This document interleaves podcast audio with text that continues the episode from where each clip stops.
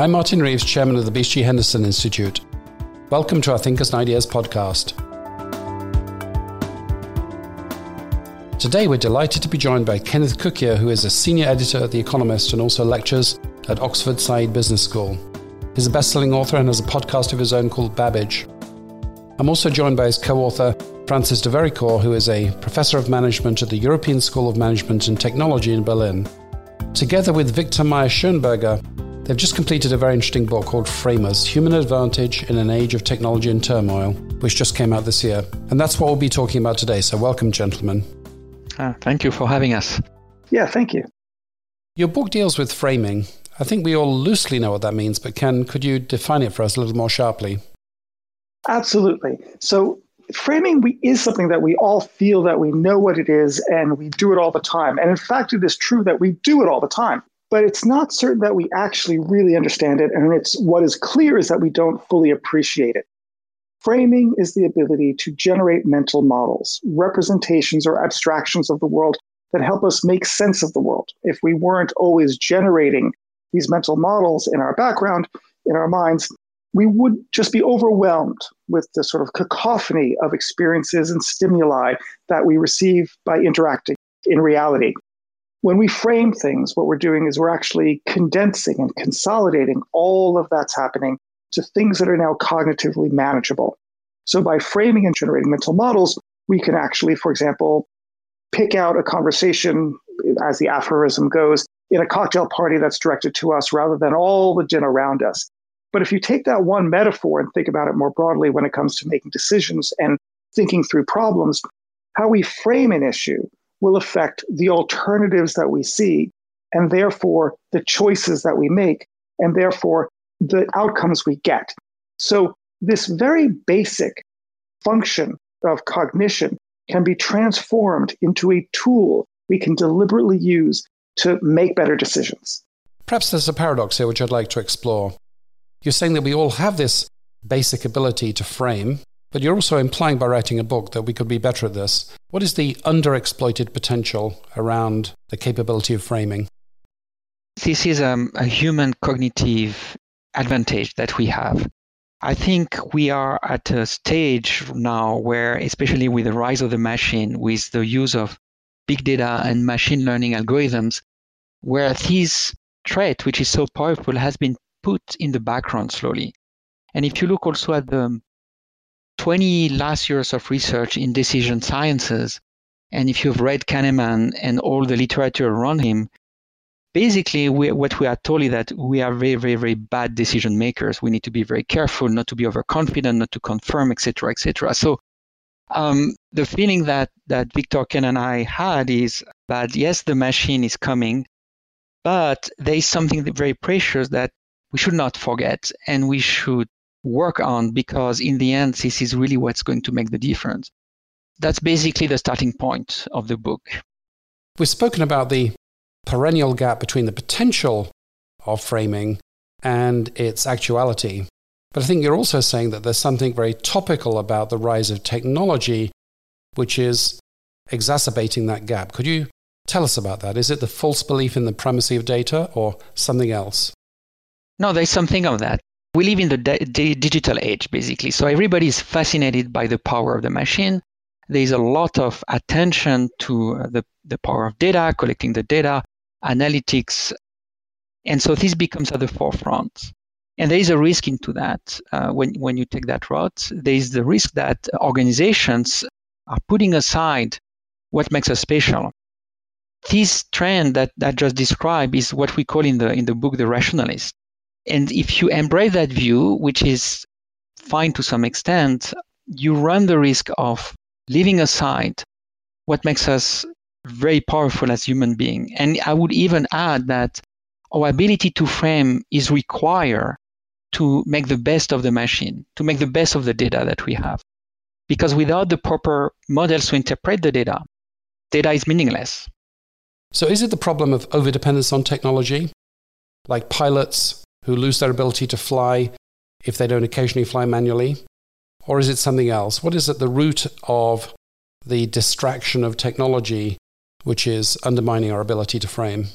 It's so interesting to hear you ask the question in the way that you are, because what you are actually trying to do validates our point. You are taking the book and you're trying to find a category with which to place it. You're trying to sort of put it into something where you've cognitively already mapped out, such as the primacy of data or that technology has superseded our capacities and therefore we're weaker human beings because we're not as honed to making these decisions. And it turns out that all of those things are true. But so there's nothing wrong with that. But there's something else apart still. And that thing apart is the fact that this basic function of human cognition that we've been doing since we've been children, in fact, just beyond toddlers, is now something that we can actually harness if we train it and think deliberately about it. Well, that was actually going to be my next question. This trait that we all have, presumably some of us are better at it than others. And I wanted to ask you, how trainable do you think the ability to frame is?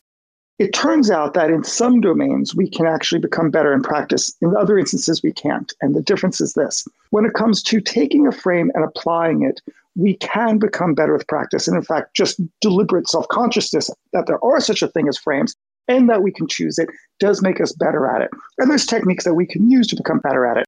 For example, we can build up a repertoire so that we actually have multiple mental models. We can do cognitive foraging, this idea of going from one thing to another to sort of prepare our minds so that when the time comes where we need to think differently, we can actually embrace frames from elsewhere and apply it to the problems that we have. All of that's true. But in other areas, and it's what's called in sociology and in, in cognitive science, insight problems, these are to say, problems in which you can't get better with practice and repeated effort, but it's an aha moment. That in those instances, it's not simply about training per se, it's really about being prepared mentally and cognitively to find different solutions, to know that you sometimes need to reframe, to invent a new frame, or to find a frame from elsewhere and to bring it in. So we know that fortune favors the brave. Here, fortune favors the diverse.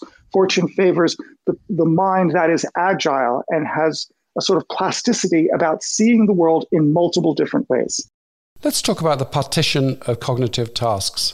Many AI books have some sort of framework which says that the human should do this and the computer should do that. So, Judea Pearl, for instance, talks about leaving what he calls correlative thinking to machines, but causal and counterfactual thinking or imagination to humans. And Kai-Fu Lee talks about leaving things which concern empathy and creativity to humans and the rest to machines. I'd like to solicit your view on how we repartition cognitive tasks moving forwards in the end, when you develop a machine to solve a problem, behind it, in fact, there is an act of reframing. If you take AlphaGo, for instance, which everybody knows, I'm, t- I'm sorry to use this example, it's, it's overused, but this one is pretty clear. What DeepMind tried to do is to beat uh, Lee Sedol at AlphaGo. At Go, they didn't try to frame the problem as what is a good strategy to beat Sedol they reframe that question as not what is a good strategy, but how, by which process we can get a good strategy, which was setting up a database, uh, setting up the training algorithm, and then getting a solution that they would not understand a priori, but they will understand the process. So I cannot give a rule of thumb to say, well, which problems we should leave to the machine. If you can do this act of reframing, whatever the problem is, if you have the capacity to set up the database, to set up the process that will help you get a solution, why not? The only thing is that this very act of reframing the problem is coming from the human. And sometimes, even in the training of your algorithms, there's a lot of human framing getting in, involved. So I don't believe in that dichotomy in that sense. Now, of course, you know, the emotional aspect not going to be left to the machine, but we need to be careful. I mean, machines are starting to learn to recognize emotions and and we develop robots for elderly people in Japan, for instance, to cater to their needs. So so the answer is framing will always be part of the of the problem and the answer. And that's why I think in order to enable and leverage the power of the machine, you need to be a good framer. Yeah, let, let me build on that because I think it's so essential. In the case of Pearl, uh, who we cite, by the way, we know very well. In fact, I know him extremely well. I was on the board of advisors of the Daniel Pearl Foundation because I worked with Danny at the Wall Street Journal 20 years ago, and, and I'm very good friends with his family, in particular his parents. So Pearl is riddled throughout our chapter on causality, which is chapter three. Secondly, in terms of Kai-Fu Lee, again, as you can imagine, as a journalist, I know him very well. I reviewed his book for The Economist, and, and he's still talking to me as well because I was critical of it. I think it's, it's very tempting to point out the emotional qualities of human beings and then say, well, you know, we can be emotional, we can be compassionate, we can be empathetic, but the machine can't. That happens to be true, but it's a bit facile. The contribution that we're making is different. We're identifying that there's that there is this idea of mental models that have been around that cognitive science has demonstrated that computers cannot do it and AI cannot do it. And if you wanted to distill to crystallize what it actually means, there's three elements. The first one is causality, the second one is counterfactuals, and the third is constraints. And these three elements are things that AI fundamentally cannot do. As Pearl points out, the machine cannot think in causality, humans can. When machines do think with causal reasoning, it's because human beings have instructed causality to the machine. Secondly, counterfactuals. It's this idea of machines can only process, and AI works by looking at the data that it has and interpreting it, extracting some form of meaning from it. But the point about human beings is we don't rely exclusively on the information and experience and data that we have. We can also see things that aren't there. We can we have imagination. We can envision a future of which we have no direct experience, and then we can work to build it. Counterfactuals are thinking about the reality that doesn't exist as opposed to the computer that thinks of only the data that does exist. And then thirdly, constraints. Human beings can apply meaningful constraints to those dreams, if you will, to those envisions to those counterfactuals where the computer can't. And when the computer tries, sure, they can give you 1 trillion constraints in a fraction of a second. They're not going to be the right ones. They're, it's not going to happen in time. And human beings are good at that. In fact, we often fail at everything that we do, but if we stumble along and we don't understand the periodic table until we do. We don't understand fusion or fission until we do, but eventually we do. That ability to make abstractions that ability to understand causality, to dream with constraints. That's what we can do that computers cannot. I'd like to ask you about thinking in the digital age. Uh, clearly, there are superficial differences in what we need to think about now. There are new technologies and digital ecosystems and what have you. But my question is there anything essentially different about thinking in a digital age? For instance, anything arising from interconnectivity or excessive data that makes the task of thinking the job to be done essentially different? The answer, of course, is an unqualified yes. And that is that the point about these digital technologies that we're in right now is it makes the environment of work and living unstable.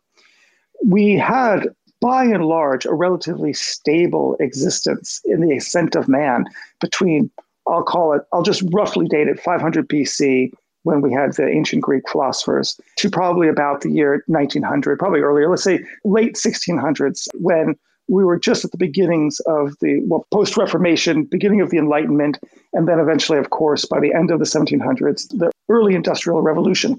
So that was the period where much of our human existence, and particularly the environment of being a human, what became unstable. And we know this and we see this in the data because all you need to do is look at economic uh, statistics, the famous GDP stats, which actually is a terrible measure to understand economies today and an incredibly good measure to understand economics from antiquity to today because it's looking at flows.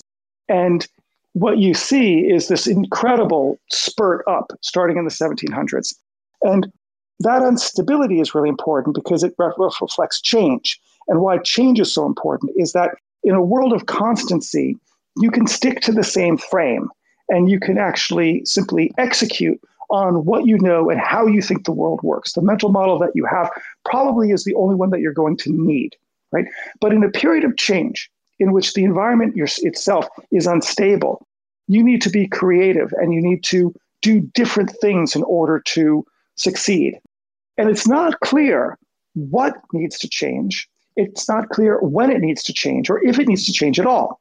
So often you're actually better off by, if you will, not thinking outside the box, but thinking inside the box, keeping it right? Just simply playing with a couple constraints, imagining something different, just playing with the counterfactuals, but sticking to the original frame that you have.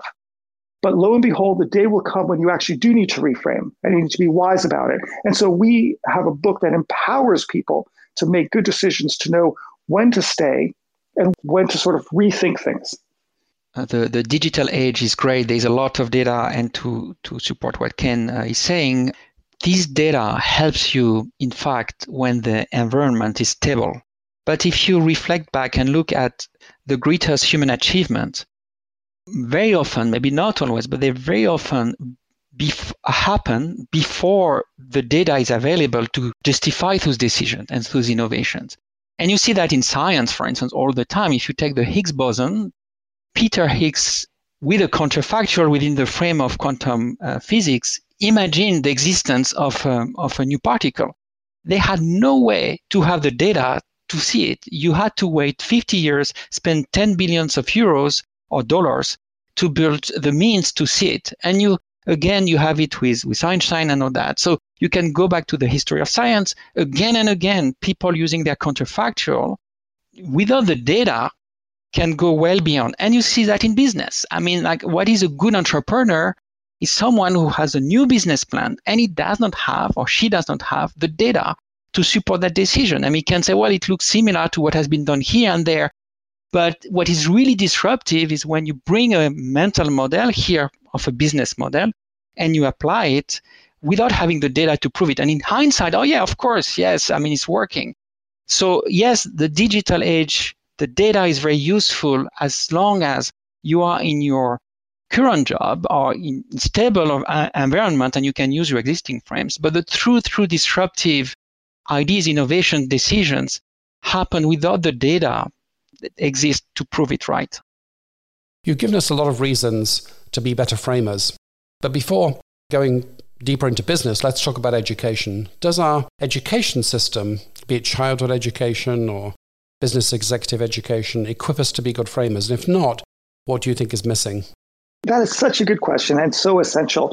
The answer is sort of Jein, which is a cross between Ja und Nein, yes and no in German, which is to say, in some instances, we do an amazingly good job of training people to become good framers. And in other domains, we do a very lousy one. So, where we do it well, the whole point about early childhood education is largely about framing, allowing toddlers to get into everything, to experiment, to drop milk, to lift things, to sort of see what happens when you stick your hand into paint and then dab the paint onto the wall it frustrates parents, but it's actually a very good way for them to experiment. And it's for that purpose and for that reason that the famous developmental psychologist Alison Gopnik refers to children as the scientists in the crib, the title of one of her books, because of just that ability to think in causality, to think and learn counterfactual reasoning. So all of that's great. The problem happens that when they get into the formal educational system, there the system sort of amputates that creativity of framing and it tries to impose and, and sort of stuff like a like a Christmas goose down the gullet information and actually tries to in some respects deny alternative frames and alternative ways of thinking for one pure answer. Try thinking of geometry outside of Euclid. The world might be a better place if we tried, although it's hard to imagine what it could be like. But it's, there certainly would be something like that. The point is that formal education does a particularly lousy job, so lousy, in fact, that the great shift and the great reform that's happening now in education is to transform it so that you can you can teach multiple frames. And in our book, we identify two case studies of that. The first one is Joel Podolny at Apple University, who left Yale, where he was the dean of the Yale School of Management, to go over on Steve Jobs' call to build up Apple University to teach the Apple executives as he was trying to teach the Yalies, which is to say, learn things from multiple angles, from multiple perspectives, from different frames, and to, to build up a repertoire of frames. But more interestingly still, in the book, we do a, a very nice little vignette on the Harvard Business School case study and the history of the case study, which interestingly is celebrating its 100th year this year. And what we talk about is why it's so special is it really brings in young students and teaches them a diversity of frames so that they build up a repertoire so that when they confront a situation in business, they have some sort of depth to call on that they can say, oh, I think it's this is a way to think about it, or this is another way to think about it. Yet it's still limited. And it's limited because we need to go beyond the case study to recognize that even in a formal educational setting where you're graded by imposing what your teacher taught you to the problem at hand, we need to think even more broadly. So let's come to business. Your book seems to be about framing in the context of decision making in business. And I find myself wondering whether there's any such thing as a decision anymore, namely, whether there are occasional discrete decisions to be made, or in this fast moving world, whether it's more of a continuous process. Well, I mean, if you ask me, what defines a decision problem is when you face uncertainty. Without uncertainty, there's no decisions. I mean, you execute. I mean, I'm not talking about ethical decision problems, but basically, if you know exactly how the future is going to uh, happen, there's no decisions to make. It's, it's a problem of implementation. So, what defines a decision problem is the level of ambiguity, and the more ambiguous or uncertain your situation is, the more of a decision problems you have. So, I would disagree with you. I think we are in a world where we are facing gazillions of decision problems. And the COVID experience is a testimony for that. I mean, you confront it, all your data becomes useless overnight. You do not have much guides to make your decisions. The only thing you're using is your own representations about how your system works, how your supply chain is going to be disrupted. This is really the model you hold in your company, the representations about the whole system that is going to help you because your data is are gone. So yes, we live in an age of decisions and decisions and decisions. I'm not sure whether you know, but our founder, Bruce Henderson, who was one of the founders of Competitive Strategy, wrote about business decision making and business problem solving. And he said that the, essentially there were basic differences between textbook problem solving and business problem solving. Usually in business, we don't have all of the data. Secondly, the situation is changing. And thirdly, we don't really ever need a perfect solution. We need a good enough solution given the resources and time available. And a large part of the answer, he said, was continuous iterative reframing. So I'm wondering whether that is in tune with your way of thinking about framing.